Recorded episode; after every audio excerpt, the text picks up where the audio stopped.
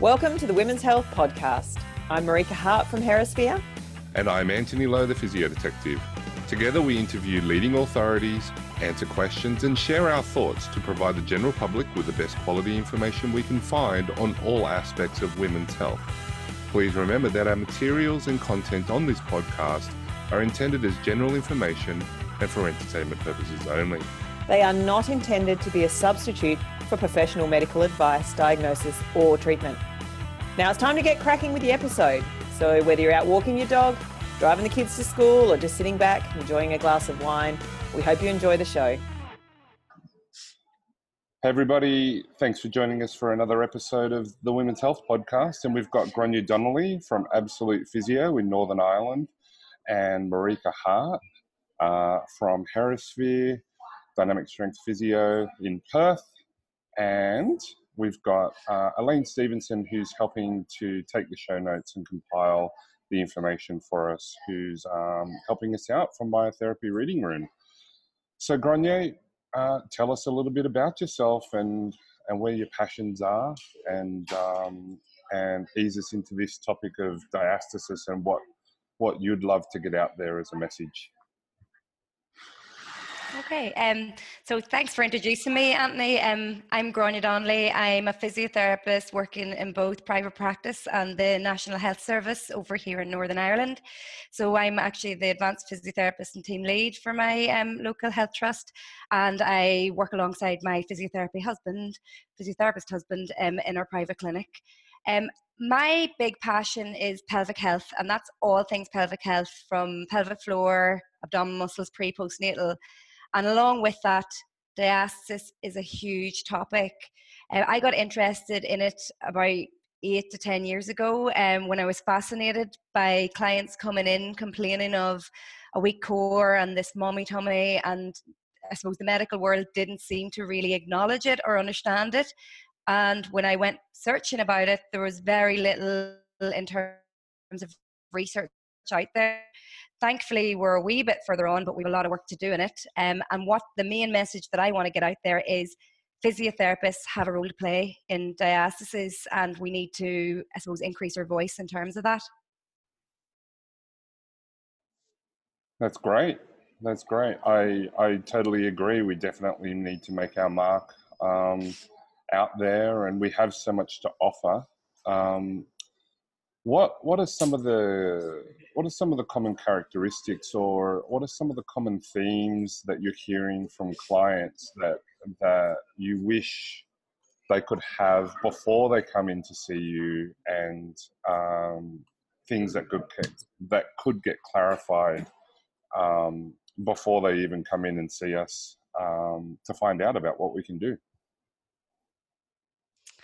just even on more understanding of what diastasis is, um, it's quite a fearful condition for many women when they don't understand um, that I suppose some degree of separation is absolutely normal in pregnancy. So I think we need to increase our awareness and start to break the fear and I suppose misinformation that's out there.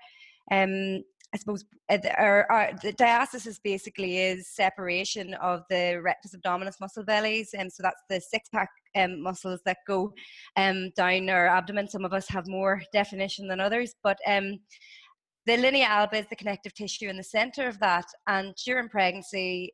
That's there for a reason. Um, some degree of give is absolutely normal in it, and it's been demonstrated in the research that 100% of women do demonstrate diastasis at 35 weeks gestation.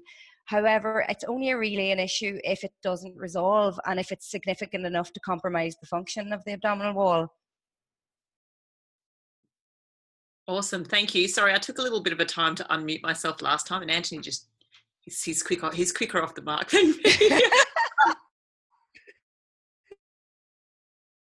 I just want to ask on you. Um, a lot of people who who self-refer, um, and sometimes they do have really significant diastases, and I can you know pretty much put my whole my whole hand in there, and they they will have quite a lot of um, you know functional deficits as a result of that. But I will also get women who will come in who literally have like maybe one one finger separation, and they're they're terrified of this, and they think it's abnormal. Um, so just I have I guess I have two questions if you don't mind answering these ones, is um, do you find most people are self-referring to you, or are they coming via other means? And um, how do you describe? How would I say? Um, how do you know if a diastasis is sort of significant enough to warrant treatment? Okay. Well, first of all, yes, many of the women who come self refer, both um, NHS and private, it seems to be the women flagging this up to their care providers in order to get referred. It, it still, to me, is something that isn't established enough within our medical system for, for people to be getting screened and the health professional identifying it. So many women, because of the wonderful thing that's the internet, it's both wonderful and it can be a detriment. But um, because of the internet, many women are figuring out they have it and asking for a referral. Uh, in terms of what's significant, that's a great question, and a question I still think we have a lot of work to do on because we still have quite a lack of consensus about what is diastasis, how do you diagnose it in terms of parameters. However, my experience would be that it's not just about the gap, as I hope we're all starting to realize. It's about a lot more than that. Um, and really, it's about the function of the abdominal wall and the tension across that linea alba. So, to me, if someone has a separation, but they're able to transfer a load across the linea alba without doming or sinking or sort of compensatory strategies that aren't um, anyway, I suppose, negative to what they're doing, I don't think that's necessarily significant. But like you, I get a lot of women with less than a finger width gap coming in and they're obsessing over the gap and they're feeling it regularly. Again, I think a lot of that comes down to beliefs behind diastasis and the association with aesthetics because they think that if they have this one finger with separation that they're going to have um, i suppose a mommy tummy or develop a mommy tummy so i think that that's a huge thing and we think we need to be really getting better information out there in terms of that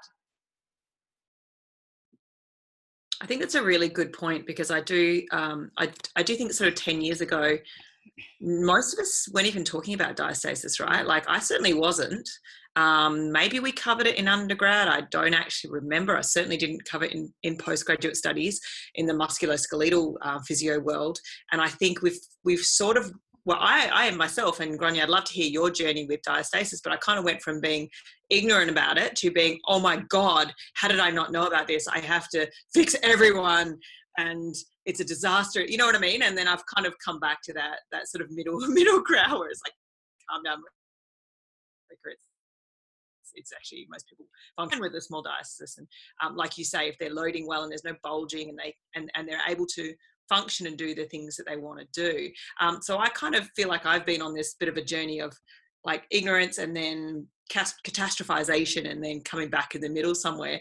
Um, can you tell us a little bit about your journey with diastasis and how you first heard about it and where you went where you went from yes well i've been on quite a journey too marika i think i think everybody has with diastasis and certainly everybody should have because there was no research out there and the research has bit by bit trickled through um, when I started Googling diastasis, first of all, nobody local to me knew anything about it. They knew what the terminology diastasis recti meant, but it was just something that women got, and that was part of pregnancy, and that was it.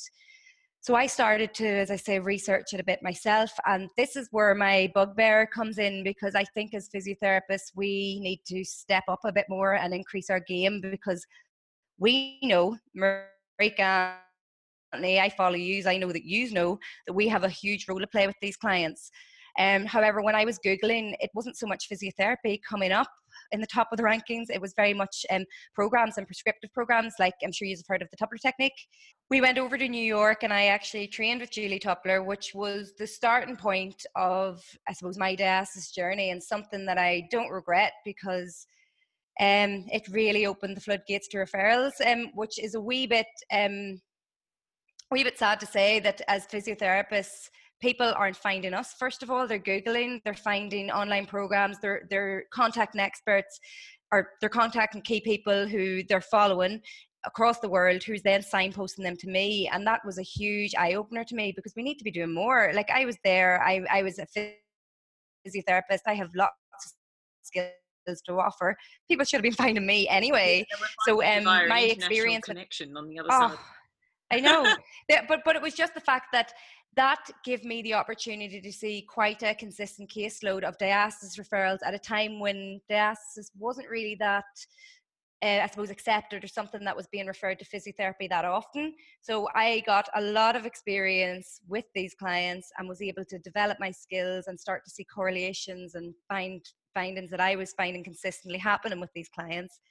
And then um, basically, uh, Marika, me and you have talked before in the past about Diane Lee and how uh, she's been a wonderful researcher and influencer in the diastasis world. And um, I think at one stage you were talking about organising a course somewhere with her, and I was like, keep me informed. Oh but um, yeah, we were going to all, all fly to um, Vancouver. Yeah, we were all thinking of doing that. So she came yeah. to London um, a couple of summers ago, and I went over and did her course there, and again, it was wonderful because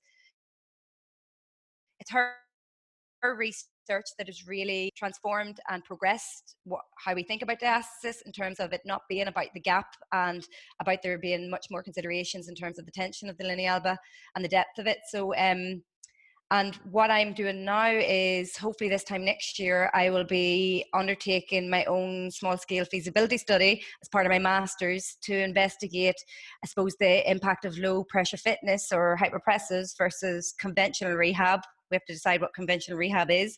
It's very hard to do a research study when I tend to individualize my treatment for every client. So how do you then do a standard prescriptive? Oh, that that's going to stress me out. But we're going to do it, um, and hopefully, hopefully it will provide us some information. Is low pressure fitness a big thing where you are? It's. I think most of us are aware of it, but I don't know about you, Anthony. I don't know many people in Perth that do it. There's one person in Sydney that I know of that's affiliated with. Um, I don't know if it's low pressure fitness or hypopressives or you know because there was this whole branch off thing.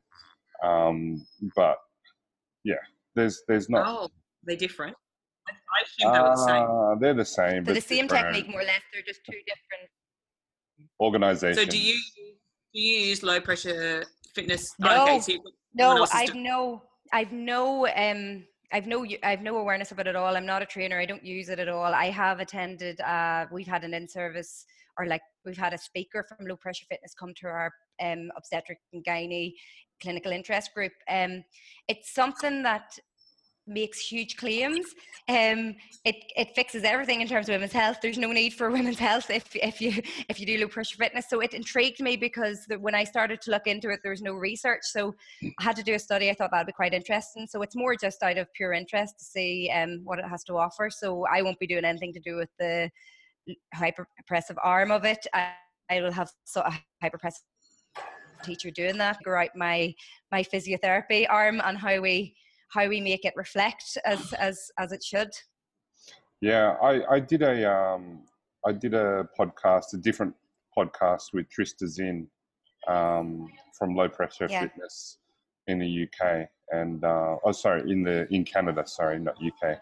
So um, that might be something worthwhile looking up uh, if you're interested in in the low pressure fitness side of things. And we were talking about a whole bunch of concepts, but um, certainly it seems like different groups make different sorts of claims depending on who you're speaking to and um, you know th- there's a lot that we could talk about and go down the rabbit hole in but um, you know uh, what what i'm interested in is um, is in that time, you see, so my history was that I was fortunate enough to have Diane Lee come out in 2005. I went to her to her Adelaide course, to be honest, and they, uh, her and uh, her and LJ Lee had put out a um, a postpartum, uh, basically a postpartum uh, program.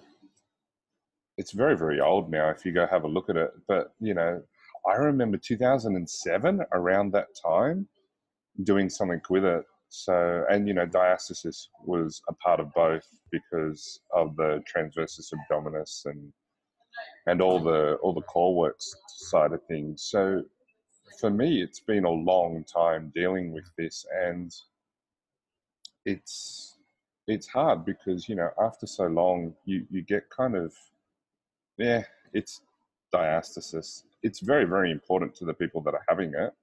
And I never minimize what they're going through. But from um, from all the kerfuffle that's going on, you know, um, it's an it's an interesting thing. H- how are you finding it now that you've you know gone through? It's been quite a few years that you've no doubt been dealing with it. Um, how how are you finding um, as a physio compared to seeing what's going on in the world? How how are you finding that mix going? Um, I'm not sure if I'm asking my question clearly. well, Sure, you're asking that question, well, actually, what's do you mean in terms of the fitness industry? And um, I suppose, d- d- is that what you mean? No. I, I think um, you know when something first when you first learn about something, it's like, oh my god, here is a nail, and I have a hammer, and everything is a nail. Um, you've been through it for a while now. How are you finding um, dealing with you know social media, fitness industry, even physios? Um, you know, how are you finding navigating all of that in the big scheme of things? How, how are you finding the relevance and your own personal feelings about the topic?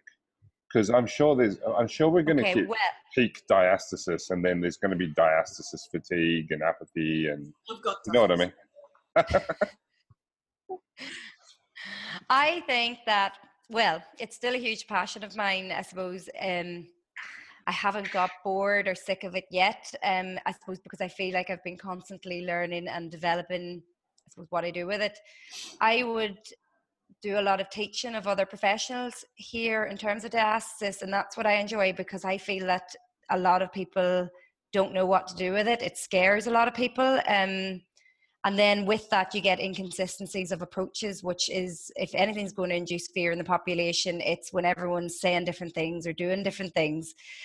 Um, in terms of women, I like the fact that people are more aware of it than they were so many years ago. And I like the fact that people are coming in a little more informed about it. And I'm not the first person to tell them things because, again, language is so important. And that's a huge issue I have with social media at present because you get so many blogs and stories and um, writings out there that are talking about uh, abdominal muscles being, um, I suppose, t- torn apart or ripped, or and it's very fear-inducing language. Um, and I think similar to how we manage pain, we need to be addressing diastasis in the same sort of way. We all have those muscles, we all have that connective tissue.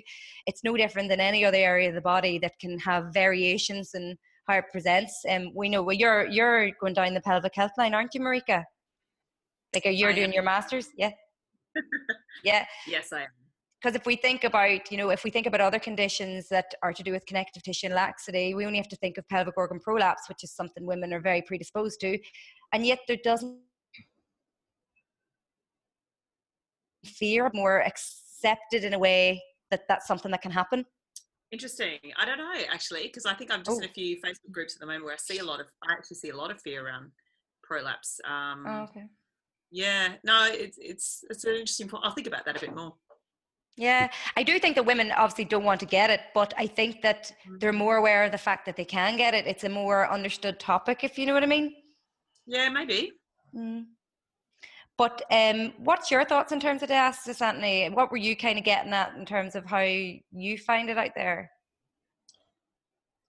I think I think too much is made of all the negative connotations of it, you know. Um, I used to be very, very TA focused and and and very much about um, not just attention, but like and not just the transfer. Like I mean, you know, load transfer across the linea alba. Like I mean, this is this is something that's happened for a while for me, but um, just that people seem to put rules that just don't make sense to me. Like you can carry your baby, but you're not allowed to do a sit up. Forever, you can never sit up straight in bed, but you've got to roll onto your side. You know, you, you, you can't squat all the way down. You have to do a half squat. Like there's all these arbitrary rules that don't make sense to me that people say. And, and, um, you know, I, I really feel for the average client out there who comes into this and they're going to get extremes of eh, it doesn't matter to oh my god be careful because your guts are going to spill out you know and and I listen to my clients and and they they are scared of things like that because they think that their internal organs are now vulnerable to the outside world. And that, I think that's a bit unfair. I think, mm. yeah. And, you know, definitely there's softness and you can feel it. If your kid knees you or kicks you in the guts, you're going to feel it. That's for sure. But, um, yeah, I, I why is everything but so think, extreme? That's what I want to know. I think we are, as health and fitness professionals, adding to a lot of that confusion as well. Though, I mean, we we only have to look at you know a, a discussion we had a couple of days ago where someone's like, you know, um, why you should never do TA exercises because that's going to separate the abdominal muscles, and you know the research shows that you know doing a curl up will actually bring the two sides of the six pack muscles together and that's the best and it's like well hang on hang on hang on, hang on. you're taking a, a massive leap there. When you do a curl up of course the abdominal wall comes together. That's how we test for it.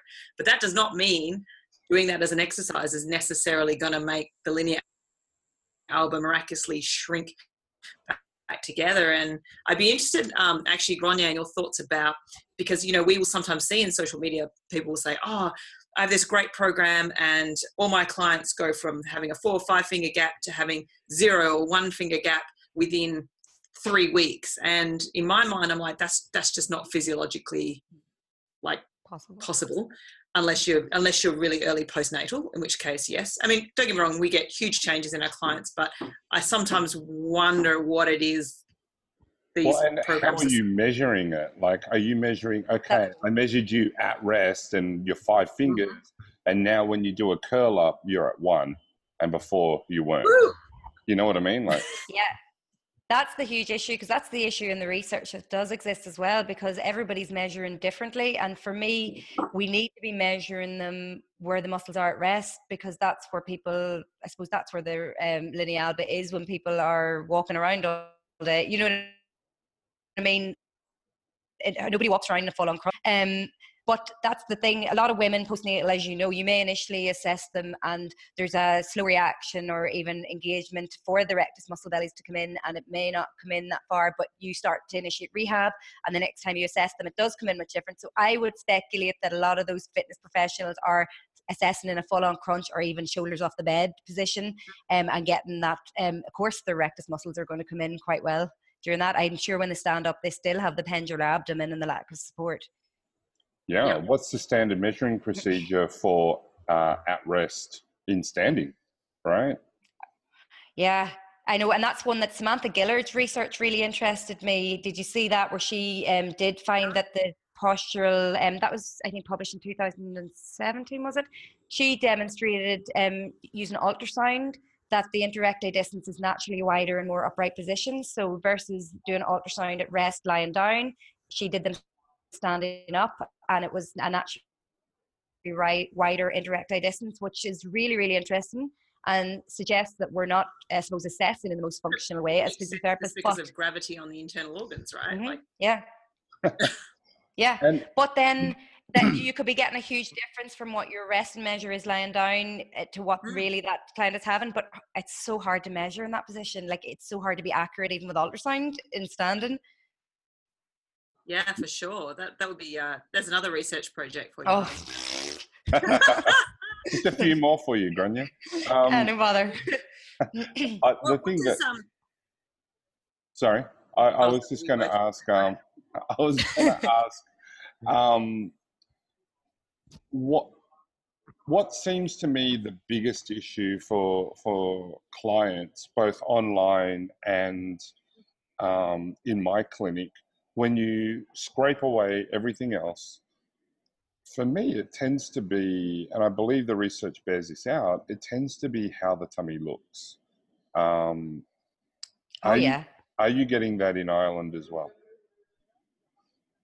Absolutely. The main reason people refer to me, self refer, is not because they want to increase the function of their abdominal wall. They want to absolutely get rid of their mommy tummy and the aesthetics. And the research does back that up. There have been correlations, I suppose, highlighted strong correlations with body image and self confidence in terms of diastasis. Um, that is a huge factor. although I do think coupled with that, like I did actually a, a video um, a couple of years back with a with a client who's actually one of my um, best friends and colleagues, and she's a physiotherapist too. And she had her first baby, and she was your typical really small petite, really sporty. Um, she would have had six pack abs, um, and she had a diastasis um, afterwards. And yes, the aesthetics was a huge component, and it affected her body image, but she actually highlighted too her lack of frustration as someone who was really fit she couldn't get her chin she couldn't lift her head off the bed herself you know initially and she knew she was gripping a lot with her neck muscles and trying to compensate with everything um so for me she coupled with the aesthetics of it was actually the pure lack of strength um and function. I think it's a huge issue and it's one that frustrates me in terms of the clients and i think that the message out there when people are googling and when people are talking to medical community in terms of um, i suppose consultants whether that's obstetrics or obstetricians gynecologists or whether that's plastic surgeons is that their uh, perspective is that diastasis is purely cosmetic, like which really frustrates me. I don't know if you find that over in Australia, but um, I actually did an interview with uh, several uh, plastic surgeons throughout the UK and Ireland to find out a bit more and ask them the same questions and 50% of them thought it was absolutely purely cosmetic, no role for physiotherapy. And um, the ones that did find a role for physiotherapy were actually quite engaging, but it turned out that one of them had done their sports medicine um, masters alongside physiotherapists and got their whole their eyes wide open to what physiotherapists have to offer. So that was really interesting. Um, but yeah, I think that when now we're getting publications in the I suppose, surgery uh, journals highlighting that there's functional implications with diastasis. So even within the plastic surgeons world, they're publishing um, journals to, and articles to say that once they did um, the recti plication, um, women um, significantly improved their low back pain and urinary incontinence. Um, however, there was a systematic review last year. It wasn't systematic review; it was just a literature review last year. Um, in with on plastic surgery um, articles and it basically i suppose in black and white wrote that physiotherapy has no role to offer in diastasis recti and that's because we don't have enough out there to, to well i think um make also, our mark we don't have yep sorry you cut out a little bit there. Uh, um, i think in in that review as well um, it's important to realize that their measurement of success was narrowing the gap instead yeah. of improving function and strength and return to normal activities, which is exactly what we do. And so, from a plastic surgeon's point of view, they're going to get someone who's been through physio, feels a lot better, is a lot stronger, able to do absolutely everything, but doesn't have the diastasis closed to where whoever wants it to be is there. We can't do mm-hmm. anything about the skin. I, I think I understand from that point of view. If you take that as a measurement of success, then yeah, physios can't be plastic surgeons, but we certainly can do physical therapy and we can certainly help people, you know, not just physios, but other professionals as well, you know, get them back to being stronger, fitter, and and and help them navigate their way towards their, their goals, be it fitness goals, um, you know, personal ADL goals. Um, these are these are really really important for me. So um, yeah, that that that review annoyed me because lots of people who have a bias are just going to pick it up and say, "See, physio no no good," and it's like, ah, I know, but that's my thing. We're we're an uphill battle, and we need to really. I think as a community of physiotherapists around the world, we need to have a more common voice, and we need to be putting things out there and having consistency in it, so that when people are searching stuff, they're getting that same message of, um, I suppose, good evidence based message out there so that uh, they're starting to realize that we have a huge role to offer. And it's, I think, because as physiotherapists, we don't tend to be as silly, is what I would call it, in terms of we're not trying to say, you know what I mean? Like, come and get your washboard abs back in six sessions. You know, we don't do, we're not like car sales people. And, uh, but there's a lot of other professions that kind of cross into our industry that are doing that, which, and I think that that's what we're up against. So we need to be better at championing what we do do. So, Gráinne, just on that note, um, could you talk a little bit about what physiotherapy looks like in terms of treatment for diastasis? So, like someone walks in through the door and they, they've come to see you, they've got, um, let's say, a three to four finger gap. Um, it's very soft in there. They, they're really struggling with um, going to the gym and lifting things. What, what, how does physiotherapy look different to, for instance, any other kind of management by a fitness professional, for example? Well, it's a holistic approach um, from the offset. And I actually um, developed, I suppose, a proforma that I use to teach uh, other health and fitness professionals over here um, to give them something to work through. And I call it triple P double RLD or some posture patterns, respiration, rib cage load, and defect. So I work through them, first of all, getting that person's story how long they had this, um, who diagnosed it, did they diagnose it, um, and what their, I suppose, intention with going to physio is, because that's where I establish whether that's something I can help them with or whether they just want all their loose skin gone and so they need to see a plastic surgeon. And I think that's the first key thing to find out.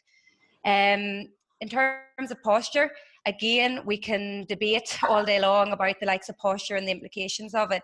However, certainly from a self efficacy point of view and uh, confidence issues, because we know diastasis has a huge correlation with body image, if I can improve someone's posture and improve their uh, I suppose confidence from the offset. I like to engage them from there because they're already maybe leaving feeling a little bit better, um, which gets them on board. Uh, patterns I like to think of how they're how they're moving, how they're I suppose transferring and how they're carrying it. And I don't get too bogged down in terms of recruitment strategies such as muscles. You touched on that a little bit earlier, Anthony. I think there was an era where we really focused on um, certain muscles uh, recruiting in certain orders.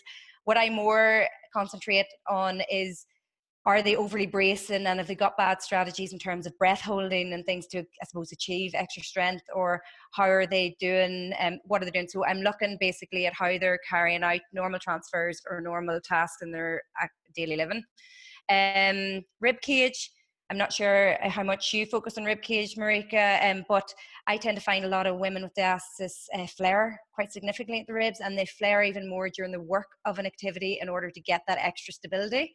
Anthony, you might challenge me and tell me that's not a bad thing. Um, I don't, but I tend to have a good look at that and um, see what we can do in terms of because if the rib cage are significantly flared, we know that the rectus muscles attached to the rib cage at the top. So we want to make sure that if they're not some a factor that's overly flaring out and I suppose encouraging encouraging diastasis. Um, low te- load's a really important factor and this is where i think we come into play as physiotherapists. We're exercise prescription specialists.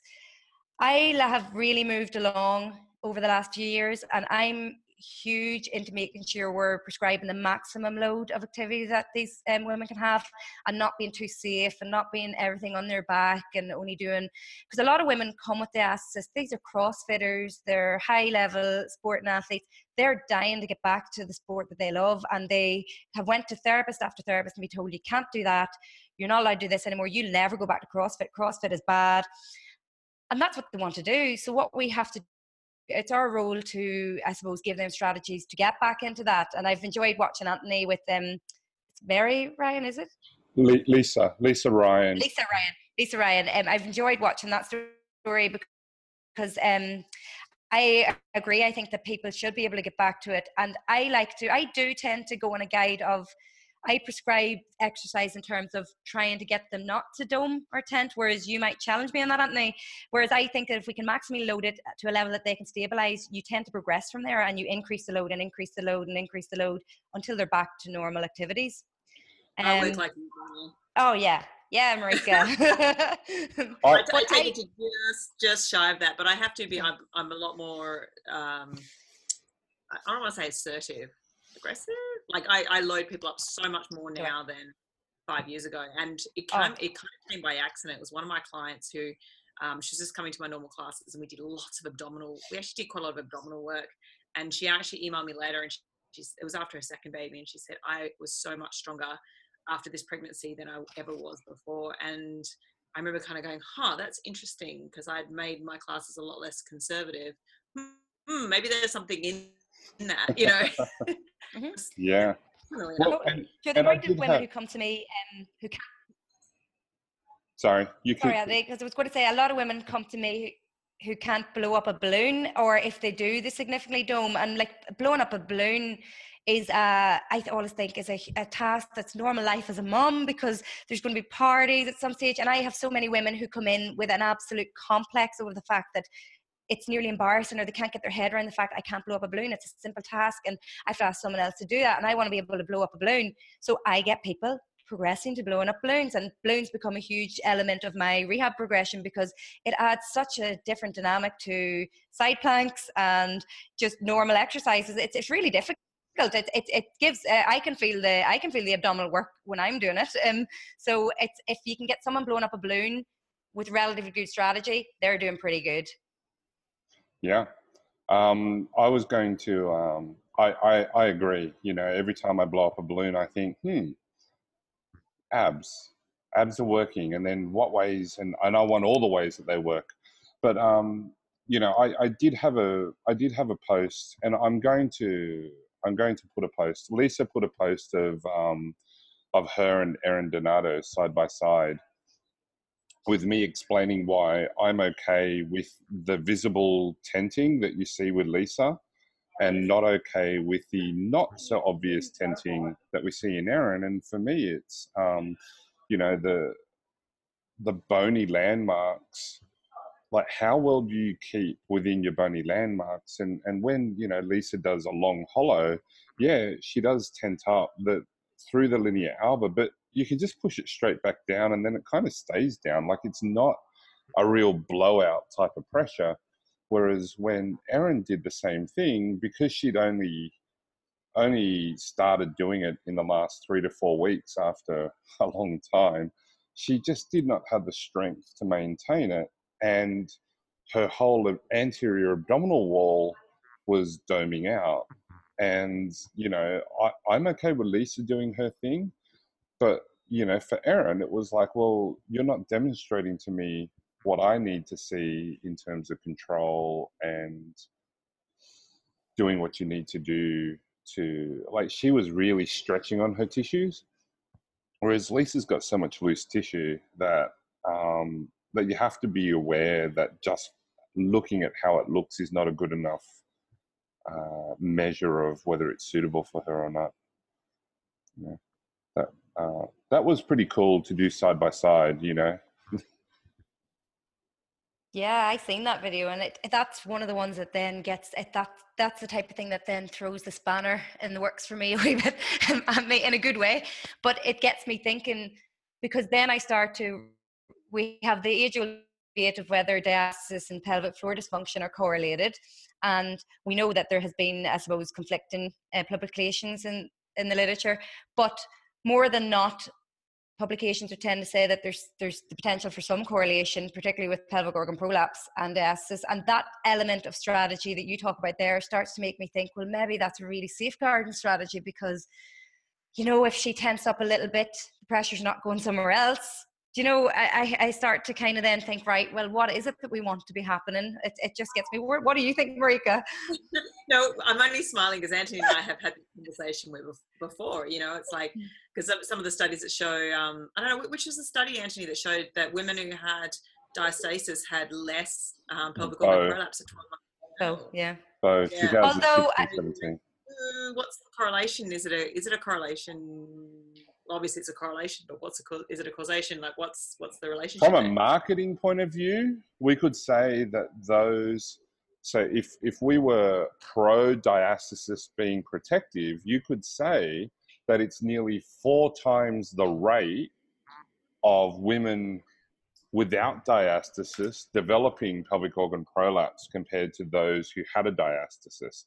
And so you think, wow, but we're talking about 4% and like 4.5% and 16% or something. You know what I mean? Like, um, and so then if you're negative on that and you think that diastasis is linked to pelvic floor dysfunction, then you'd look at the studies and say, well, it's still really low and we don't really know what happens. Like, no matter which position that you take on your beliefs about diastasis and pelvic floor dysfunction, you'll find some way to to work around whatever it is. For me, it's just like throw the spanner in the works and see what happens, right? well, well, I, I really hope treat that individual that walks in through the door, right?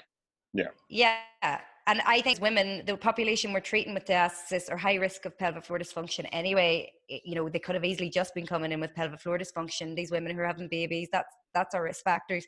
But I really hope that uh, Carrie is um, following, doing a longitudinal study on that or following that up because I'd be really interested to see um, if exposure over a longer period of time changes those outcomes.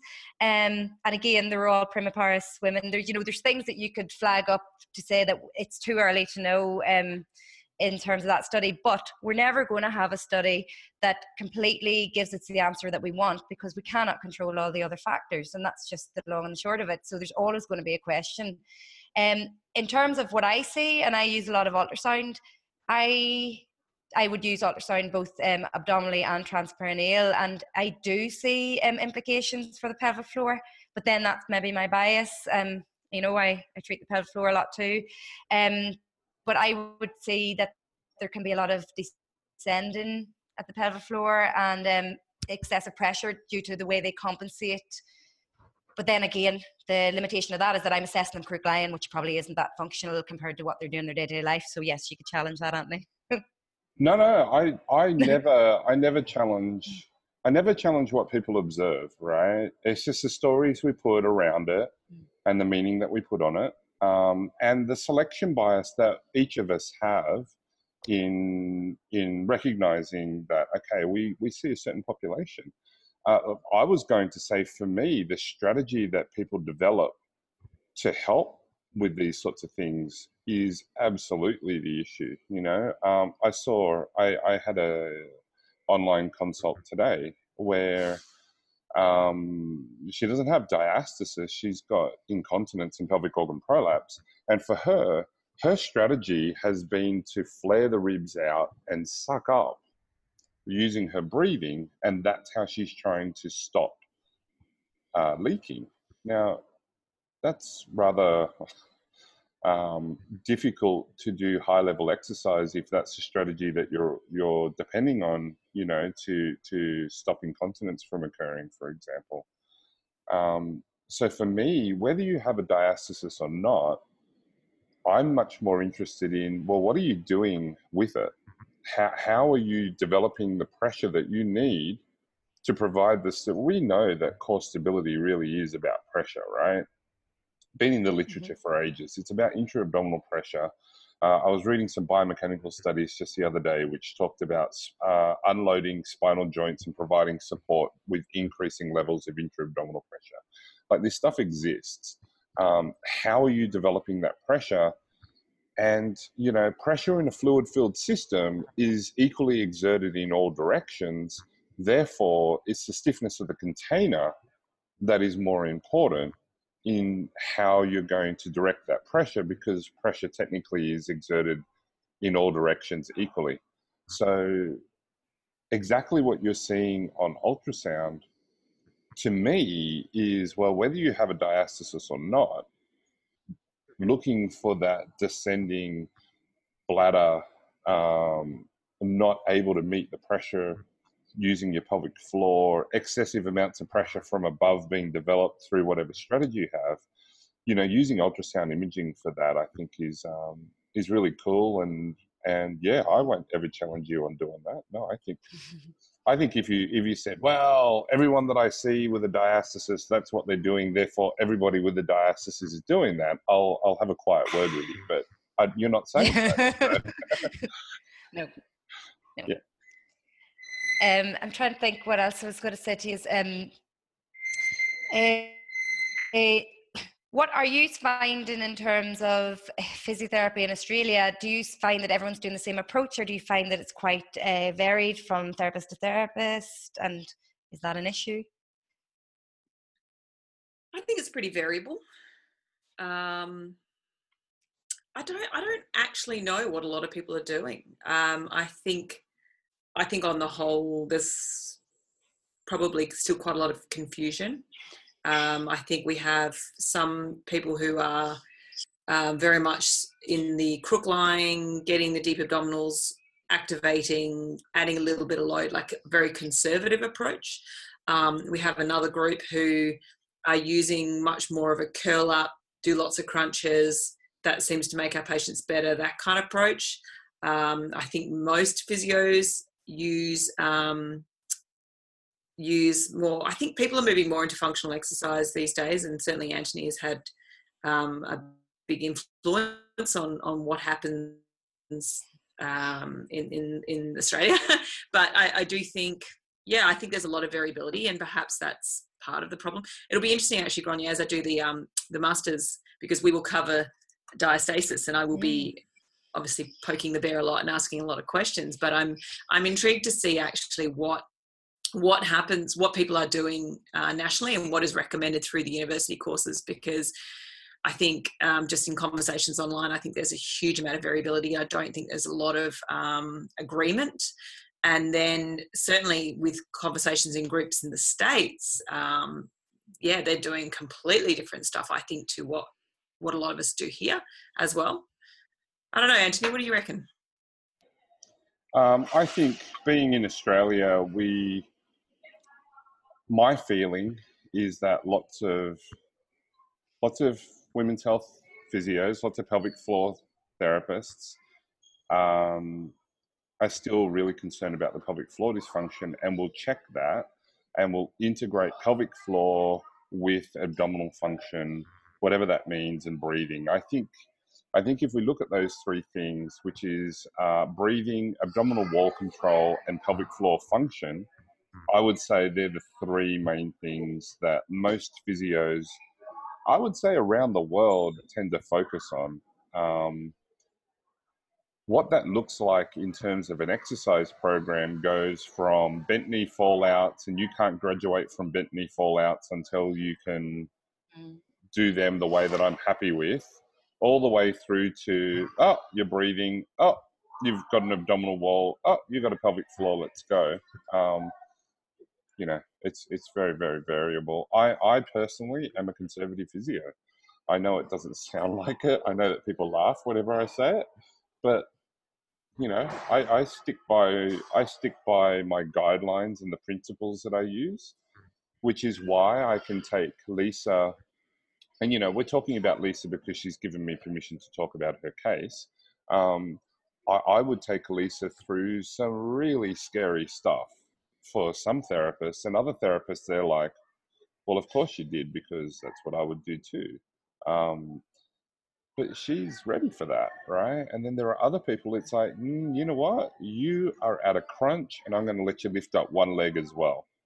And that's it, because that's all I can watch you do without, you know, breaking whatever standards that I want to keep in place. I can, I can sense that you're bearing down. I can, you know, I can't tell for sure, but you need to check with a women's health physio. But I think you have a bearing down strategy to develop your stability.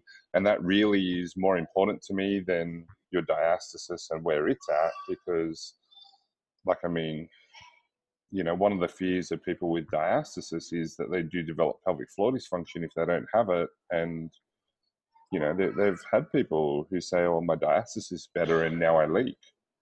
Um, so, mm. so I think that comes back. That, that's a really valid point, though, Anthony, because when you're dealing with diastasis, sorry, I say diastasis, diastasis, whatever. Um, I mean, Gráinne obviously is a pelvic health physio, and she she uses real time ultrasound, but she also does um, internal examinations. Anthony and I um, are musculoskeletal physiotherapists, so we pretty much, well, I don't know about you, Anthony, but just about everyone that I see will see a pelvic health physiotherapist um, and I do some internal examinations now. But that's kind of part of that that picture. Um, I think all of us want to know what is going on internally, and I I think without that knowledge, it's very hard to push people um, to that next level in terms of their rehabilitation. Um, so, what do you think, Gráinne, about um, pelvic floor physiotherapy intervention? Uh, sorry, interact uh, pelvic floor physiotherapists and their involvement with diastasis. I think it's key um, exactly for the reason because otherwise we are guessing what's happening at the pelvic floor and you just don't know. And what Anthony's highlighted earlier is this is ne- not necessarily a strategy at the pelvic floor that they've developed as a result of diastasis. It could have been a, a strategy they had anyway that needed um, addressed, but that the whole picture of it, um, I suppose, alongside what's going on at the abdominal wall, um, needs to be improved. So um, I'm a huge fan of, I would always generally assess someone pelvic floor wise when I'm treating diastasis. Um, and I agree that most anyone who is MSK and treating um, diastasis probably should be linking in with a pelvic floor physio. And it's interesting because the issue that we have currently is that there's no guidelines for diastasis. So I'll be interested to hear an update from your masters, Marika, to see what um, what they are putting out there. But we are currently as you may have heard that uh, Tom Goom and Emma Brockwell, if you're aware of them in the UK, we are currently writing, I suppose, uh, the first return to running postnatal guideline. Um, and we've, and Anthony, you've had a, a wee sneak preview of the first draft, but um, we are uh, making sure that we're getting diastasis in there because it tends to be the missing link. So the focus on these guidelines is pelvic health, and usually pelvic health guidelines stick very much to pelvic health. So we're trying to, I suppose, highlight. It's not to say that everybody returning to running um, will have diastasis or that anyone returning to running who may have pelvic floor dysfunction will have diastasis that will have caused it, but it's more to put that out there to the sporting profession that are going to be reading this because it's most likely not going to be strictly pelvic health physiotherapists accessing these guidelines. It's going to be the therapists dealing with them. So we need to be opening up those channels of communication. And we've actually highlighted that women should all have an evaluation before returning to running postnatal, and that should include a pelvic health um, physiotherapist. And it's that co working between pelvic health and MSK community. So hopefully, these will open a dialogue. Hopefully, hopefully, we'll see. I have a draft two coming your way soon, Anthony. Yeah, I'll send them to you too, Marika. I will. Yeah, I'm really interested in that. No, we want as much peer reviewing. That's that's really that's awesome. I had a client recently who was um she's a runner. She runs marathons and she's sort of seven years postnatal. I think I was chatting to you, Anthony, and she had pretty significant diastasis, but was kind of cracking on as you do as a mum because she had three children. And um, but it was amazing because I just basically gave her lots of abdominal strengthening exercises, but in more upright positions related to running.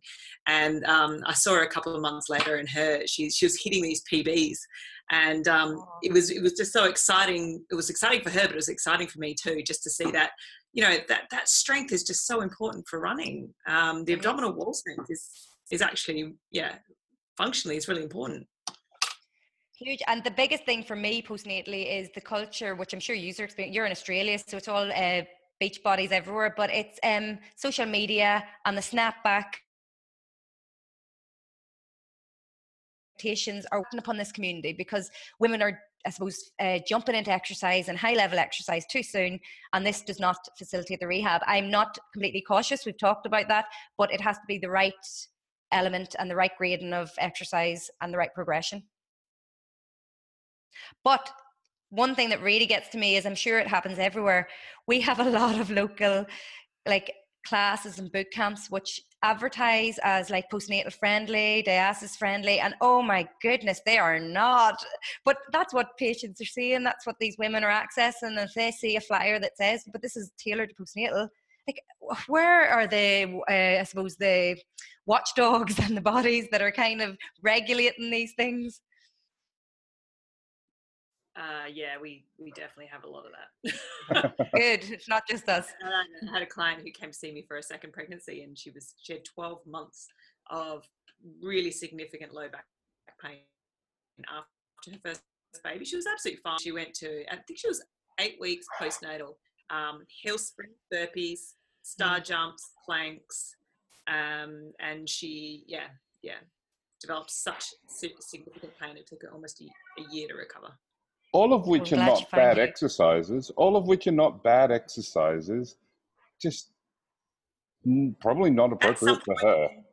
yeah. yeah, yeah. At some point in the rehabilitation program, I have no problem with mm-hmm. planks and burpees. Yeah. I mean, planks are boring ads. I don't know why anyone would want to do them, but that's what you want to do. If that if that excites you, I'm more than happy to get you back to that. But I don't think it's a great exercise to kick off your postnatal rehab. yeah. But you know uh, what's really interesting is that um, with the, because I'm using the ultrasound and because we live in a culture where when women are looking up, they're maybe starting to get the message of uh, stay away from crunches, never do crunches again.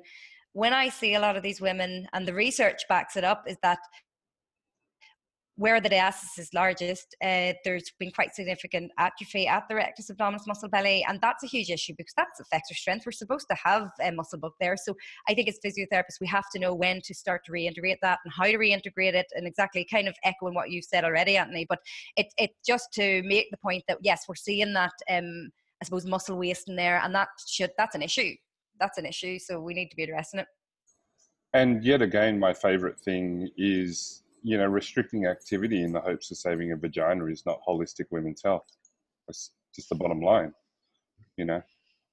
Yeah, I know, but it's really, it, yeah, it's it's really hard though because, yeah, it's that's where I think uh, pelvic floor evaluation coming in and reducing that fear and giving them the strategies to know how they are recruiting right down there, so that then you're taking that element of fear away.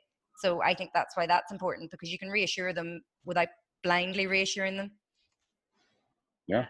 And I think it's I think offering people a pathway though, isn't it, Gráinne? Like um, if you see someone once or twice and then send them on their way and say, yeah, yeah, you're, you're fine, that's very different to, okay, so this is our plan for the first four weeks. Let's see how you go with these exercises. Okay, we need to step you up to that next level. Okay, so you were talking about, you know, muscle atrophy you know what's the process of, of um, getting that hypertrophy and you know bulking up those tissues and getting them functional strength and i don't know that a lot of people are getting the mid to late stage rehabilitation um, mm-hmm. of their abdominal, abdominal wall which is the stuff i love doing and i'm pretty sure you guys do as well um, is actually taking them through that process and i think for a lot of people it's kind of that early i don't know six weeks of postnatal pilates and then that's it mm-hmm. Yeah. yeah. I think that women have to get back to their meaningful sport. And that's my biggest thing. Get them back to the thing they love because having a baby is a huge life changing event and it changes significantly for the mother. So if you can give her that headspace of the activity she enjoys and so that you're given elements of life that haven't changed. I think that's key because um, that's what we should do rather than oh well I've had a baby and now can't do that anymore. It, you know we just live in a can't do culture and we need to. That's where physios need to be changing their voice because these women are finding other professionals because other professionals are saying yeah I'll get you back to that and that's where we're losing. Um, so we need to be using the expertise, the knowledge, the skills we have because we can I suppose more holistically provide them with the strategies to get back to where they want to be and we need to be doing that.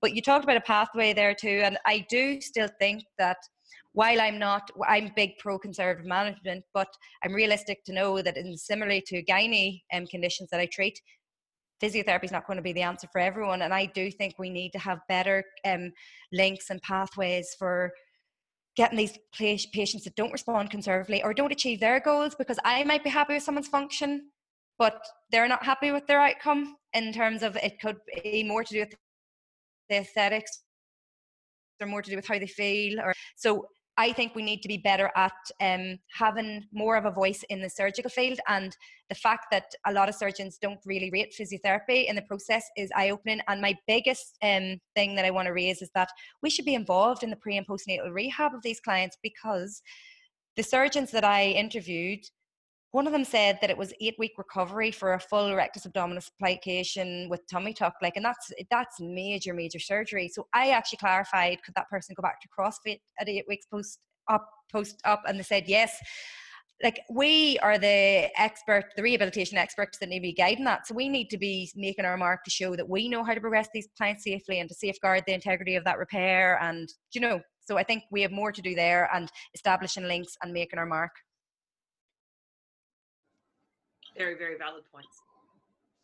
I was um, I was wondering in terms of how your patients the, the fears the fears that they're dealing with and the language. Can we talk about the fear based language um, specifically? Like, what are some of the things that you're hearing from your clients that are concerning in terms of the language that they're using and, and the things that they're reading? Do you have do you have any insights on on that sort of thing because that's that is going to affect how they see their progress towards what they're going back to what they want to do you know and and and if we have a such a negative view you know you, you said a lot of the times that we physios often do that right? We often say you can't you can't you can't.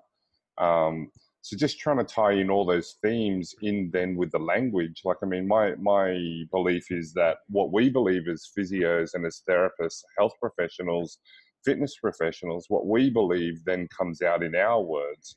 What are some of the things that uh, clients should be looking out for in their therapist's language, in things that they read, and what, what things should they be um, doing to, I suppose, inoculate themselves even against?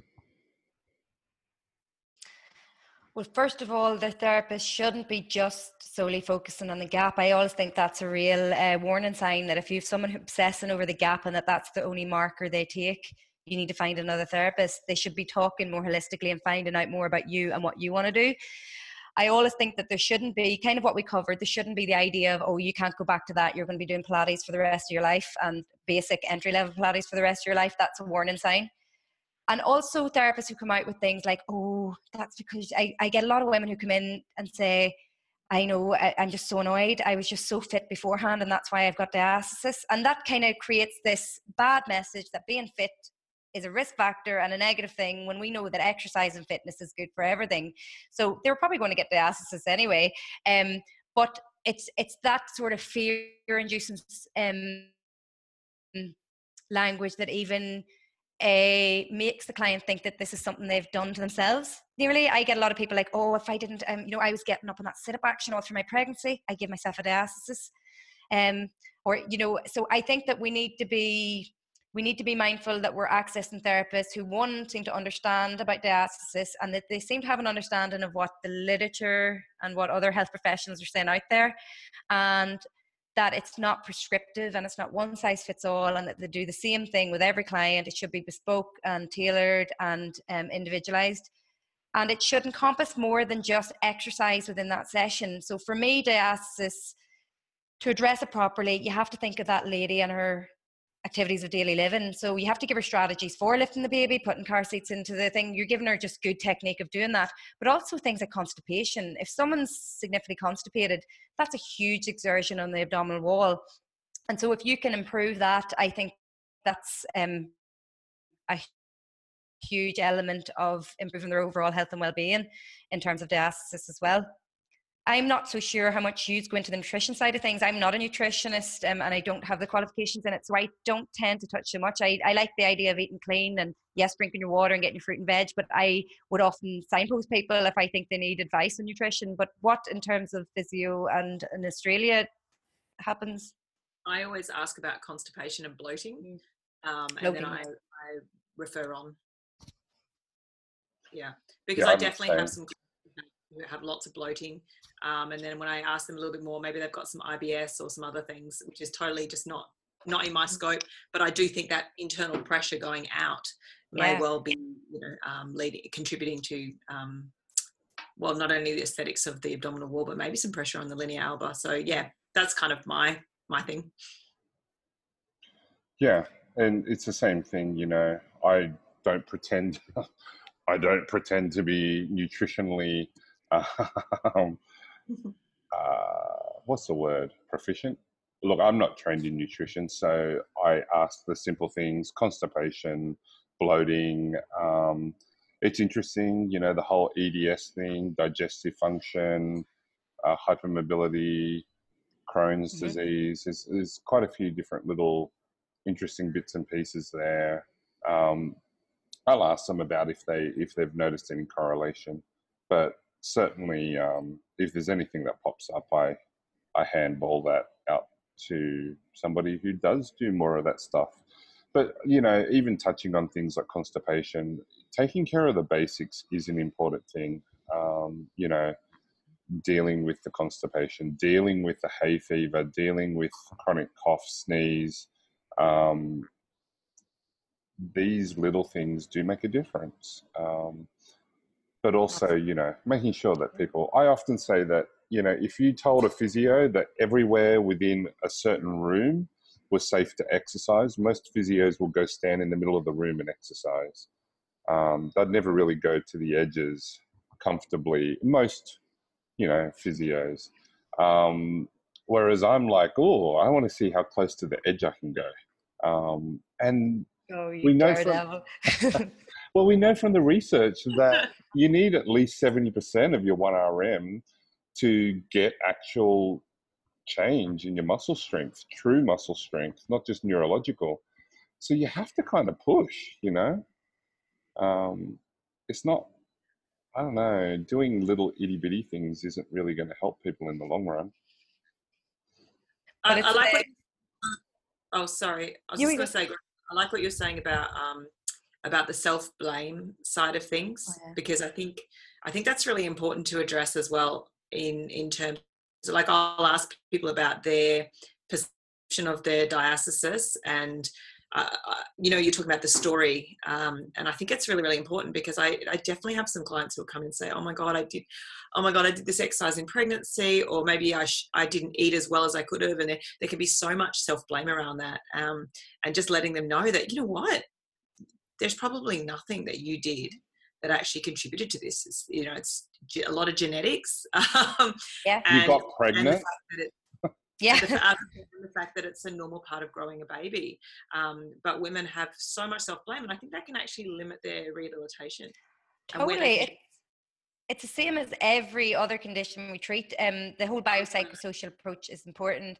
Um, but it's even like just oh, i don't know it's all those beliefs you're already that's affecting their self-confidence and self-efficacy and you're just channeling into that whole circle and it's spiraling out of control. So it's just it's given them chance. But similarly to, I suppose, other pelvic health conditions, diastasis many ways is still quite taboo in the sense that women will try to hide it. So they're wearing suitable, I suppose, underwear and clothes to hide it. Other, they haven't told their friends they've got it. Chances are their friends have it too. Do you know what I mean? So um, women are suffering in silence with this and coming to us and uh, the outreach and hopefully us at some stage looking for help. And they're nearly that relieved that you know it or you you've seen other people with it. You know that you can see that element of okay, and like other young people, I'm like yes, Do you know, and suddenly you can see the fear lifting. Um, but that's why I think the likes of this and this sort of platform here is key because most women find me via social media um, because they're not telling other people about it. They're not accessing me through their healthcare professionals because they go to their GP and their GP tells them they need surgery after they finish their family. Um, which is on another point, I'm actually currently doing uh, as part of um, as part of my public sector job. I'm doing an audit um, involving. We've sent a questionnaire out to all the GPs in my trust to ask them what different questions about what they understand about pelvic health that includes things like whether we treat the asses and things. And the answers we're getting back is it's so interesting. They do not understand our job. We're like the Chandler Bing of physiotherapy. Nobody knows what we go to work to do, and I think that we need to change that. but I will update you on what the outcome of that survey is because I think it gives us an indication of. I'm sure it's the same at all in all areas around the world, but it gives us an idea of what we need to be increasing awareness to our medical professionals about what we do. And what annoys me is that a client might go to their GP and the GP has said you'll need surgery after you finish the family, and then they come and find me, and I'm like, no, well we can do, you know, we can do conservative rehab, but the GP's here I'm here. They believe this more. The GP knows more and knows that they need surgery. I don't realize they don't need surgery. You know, it's that's what we're living against. Um, so I think we need to be getting the GPs with the right information so that we can, they can be our voice as well. I think that's yeah. really true, and I get women in pregnant. Um, sorry, Anthony, you're right to talk at the same time. So I see a lot of uh, women in my pregnancy classes and also through my online program, but just trying to let them know about diastasis through their pregnancy, let them know what is normal, what is not, what are their options postnatally, how can they screen it themselves postnatally, trying to educate women, but without scaring the shit out of them, excuse the language. Um, but I want to get them really early, um, early in, in the story so that I can almost like imprint on them. um, oh yeah. What I, you know, I, what I think is relevant.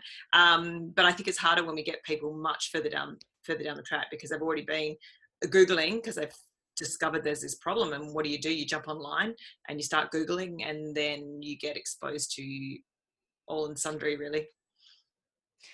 Yeah, and what I want to also say is that for anyone listening to this, if you have diastasis, don't wait until you finish the family. There's that common belief of, oh, I've got diastasis, I maybe need to go get physio, but I'm going to have a couple more kids, so I'll just write it out. I'm like, come in between can do so much. We can prevent that progressing, um, and then you're not getting them at the stage five, six years down the line when they've got that when their story's much longer, when they have a lot more elements to their story. So let's get it early and let's access access help earlier. Yeah, and like if you're not doing anything for it as well, we're going to have to deal with the fact that there's significant muscle atrophy as well. You know, like we need to we need to get you stronger. Um, I, I had a woman just the other day, you know, and she was really concerned about her diastasis. She was concerned about how her tummy looked, and part of it was okay. Well, you need to do some exercise for this there's no doubt because you know you need to have a little bit more strength to do the things you want to do. And then some of it is like look i'm a physio so this is skin and fat. This has nothing to do with me in terms of the diastasis i can certainly give you exercises to help you get fitter. Um, but this is going to move forwards with your diastasis and some of the look that you don't like. And for her, it was about the look. It wasn't about the function at all. It was about the look. Um, you know, it was like, mm, if, if it's about the look, I'm not going to make any promises. But from what I can see, there's certainly things that we can do. And why don't we see how we go with that? And you focus on getting your nutrition right, you focus on getting your exercise in, you focus on getting enough sleep and enough rest because we know that mothers need that sort of thing. Um, and then let's see how we go from there. It's funny because as some women progress, even though the focus can very much be on the aesthetics and the skin, we as physiotherapists can make some change in the actual pendular look of it. So um, some women find that they're actually happier when actually I'm wearing clothes that I haven't worn in years. Um, so then suddenly the aesthetic component changes for them. They're happy enough with what their body looks like when they're looking at it skin to skin, but they're happy enough that they can dress it better, if you know what I mean. So that's a huge element. And I think that's why everybody should access conservative rehabilitation first, no matter what stage they go through and whether they follow that on with um, a surgical consult, because then they're more informed for the postnatal rehab and then hopefully access postnatal rehab because at the minute there's a whole population out there getting surgery and not getting access to postnatal rehab, which is a huge issue. We get we get how many months rehab for ACL? So you mean eh? post surgical post surgical rehab? Oh, sorry, post surgical rehab. Yes, yeah. sorry, sorry.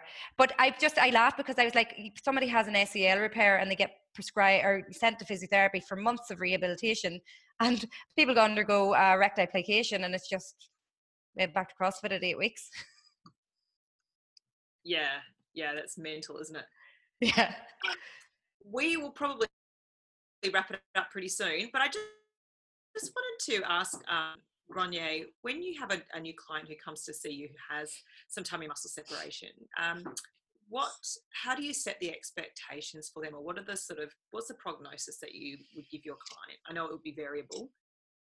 Um, I'm guessing promise everyone a six pack in six no and to be honest i very much highlight that there, i usually tell people that there's a lot of um, there's quite an absence of research in this area, but that as physiotherapists, um, we're well, well placed to guide exercise progression. So when we assess them and evaluate that, you know, what their, I suppose, deficits or what things are highlighting, because I would very much from the offset educate them that a little bit of separation is normal. Um, but highlight that we want to make sure the function of the abdominal wall is restored. And so it's not just about the gap. So once we identify what they're doing well and maybe what they're not doing so well, I, I suppose, offer them the that I can, I suppose, facilitate them in improving functional aspects. Um, hopefully because it depends on if they are able to transfer load or if we can improve their load transfer across the linea. But with some people, they may not be able to achieve that and they may be quite a clear cut surgical candidates. So that's important to highlight from quite early on, um, so that you're not given false expectations. But in terms of the aesthetics, I would say that some people do get an improvement um, in the aesthetical component in terms of the support of the tummy, but it really depends, and it depends on how compliant someone is because diastasis is not a quick fix in terms of rehab and it does involve dedication and it can be painfully slow and boring but that it depends on if the if the client wants to buy into that um the way i work is that i see people very spread out. I don't see them often at all. I usually see people, assess them, give them a rehab program, get them, send them away for weeks doing it before I want to see them again because I want to see did they have a response. and then progress that load. Um, so it's not something that they they're running forward and back to me. It's something that very much they take ownership for, and that's my biggest thing is giving them the ownership and giving them the tools to know what they need to be doing and what not to be doing, and decreasing the fear. So even if you know people have been advised not to do something. I'm like don't worry if you you forget and you're going through life's mental life three young kids. If you're just grabbing and going and doing anything and not thinking about how you're doing things don't worry about that. You're not going to do undo all your work and progress. And that's a huge element of reducing the fear because women can work and do the rehab and then decide that they got up the wrong way or did something and suddenly they have this meltdown where they think they've undone everything. They're back to square one and they're not. They're fine. I always talk about i want to increase the amount of things that are good to help progress your diastasis and decrease the amount of things that go against it. But we're never going to completely eliminate them. We're just trying to change the balance. So that's the way I would bring it to them. And then I give them ownership of that balance and see how they go. I think that's fantastic, and I love that you mentioned surgery and the fact that um, it's not a failure. It, it's yeah. it, for some people, it's absolutely a necessity. And clients that I've had who've had it done have it's changed their world, and they're so glad they had it done. Yeah. And they felt in afterwards how much it, from a and actually weirdly, even though for a lot of women it's the aesthetics that got them in, afterwards they don't talk about oh, for me i don't know whether you guys agree but they don't go oh my gosh i'm so glad that my tummy's flat now. They actually come out they go oh my gosh i was i was getting the pram in and out of the car and it felt i just felt like there was this connection. I feel so much stronger. Um, and they actually post surgery will talk more about the strength and function rather than the aesthetics even though i think for a lot of women it might be the aesthetics that uh, that is the tipping point for them going in. Which i just find interesting. Yeah I think that the two are so correlated in many degrees because I think that possibly that disconnect and lack of function then makes it harder for them to deal with the aesthetics because you know what I mean? They become so separated from that area because it doesn't do its functional job right and it doesn't look how they remember it and it's a huge component. So I think fixing either or can have an influence on the other. Yeah absolutely. I agree actually. And there's quite a few ladies who are definitely heading towards surgery and they got so much stronger. There's still that little bit of a pooch, and they've just said, you know what, I'm actually okay with that because I can do all the things I want to do. It looks a little bit better, you know, in profile. I'm actually, I'm okay with that. Totally. Yeah, and that brings up even more issues, you know, um, things like identity. Some, you know, um, it, it's it's going to um, it's going you know the, just the whole concept of i've i've been defined my diastasis. I'm thinking of people like lisa brianna battles um, you know where this has been a big part of their life. Um, the question of of identity and and post surgery what what that's going to be like for them is going to be really really interesting. And you know i've been a part of both of their journeys. Um, but you know identity is a big thing for lots of different people and and you know whether you identify with the stories that you tell yourself and and self-blaming um, Coles doesn't exist in this shopping center. There's, there's well, the IGA is there. The Coles is outside of town. Yeah. Thanks. Sorry. Directions. So I should have a sign up. I am not the of management. You know. Um, so so being able to um, being able to be a part of Brianna and um, Lisa's journey has been interesting, but but certainly that I that idea of uh, identity is really important. And so, whether you're identifying with the stories that you're telling yourself, and like what you were saying, you know, the self blame type of stories, or when people develop something, they they go through and they think about absolutely everything that they should have done differently to maybe have prevented that. Um, I think you know exploring that is really important, and um, you know all all of this comes back to the same things that we're doing in in physio, in healthcare. Um, in pain science, for example, you know those danger messages, the um, the safety in me messages, DIMS and SIMS, if we're going to use the NOI type stuff.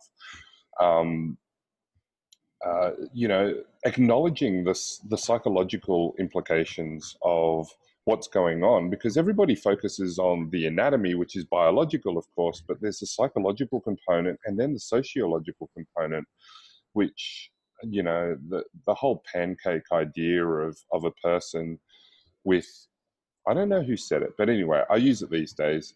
Um, where pancakes have flour, eggs, and water, absolutely, and we we we cut into the pancake and we never say, "Oh, here's the egg part of the problem," right? Oh, here's the eggs in the pancake.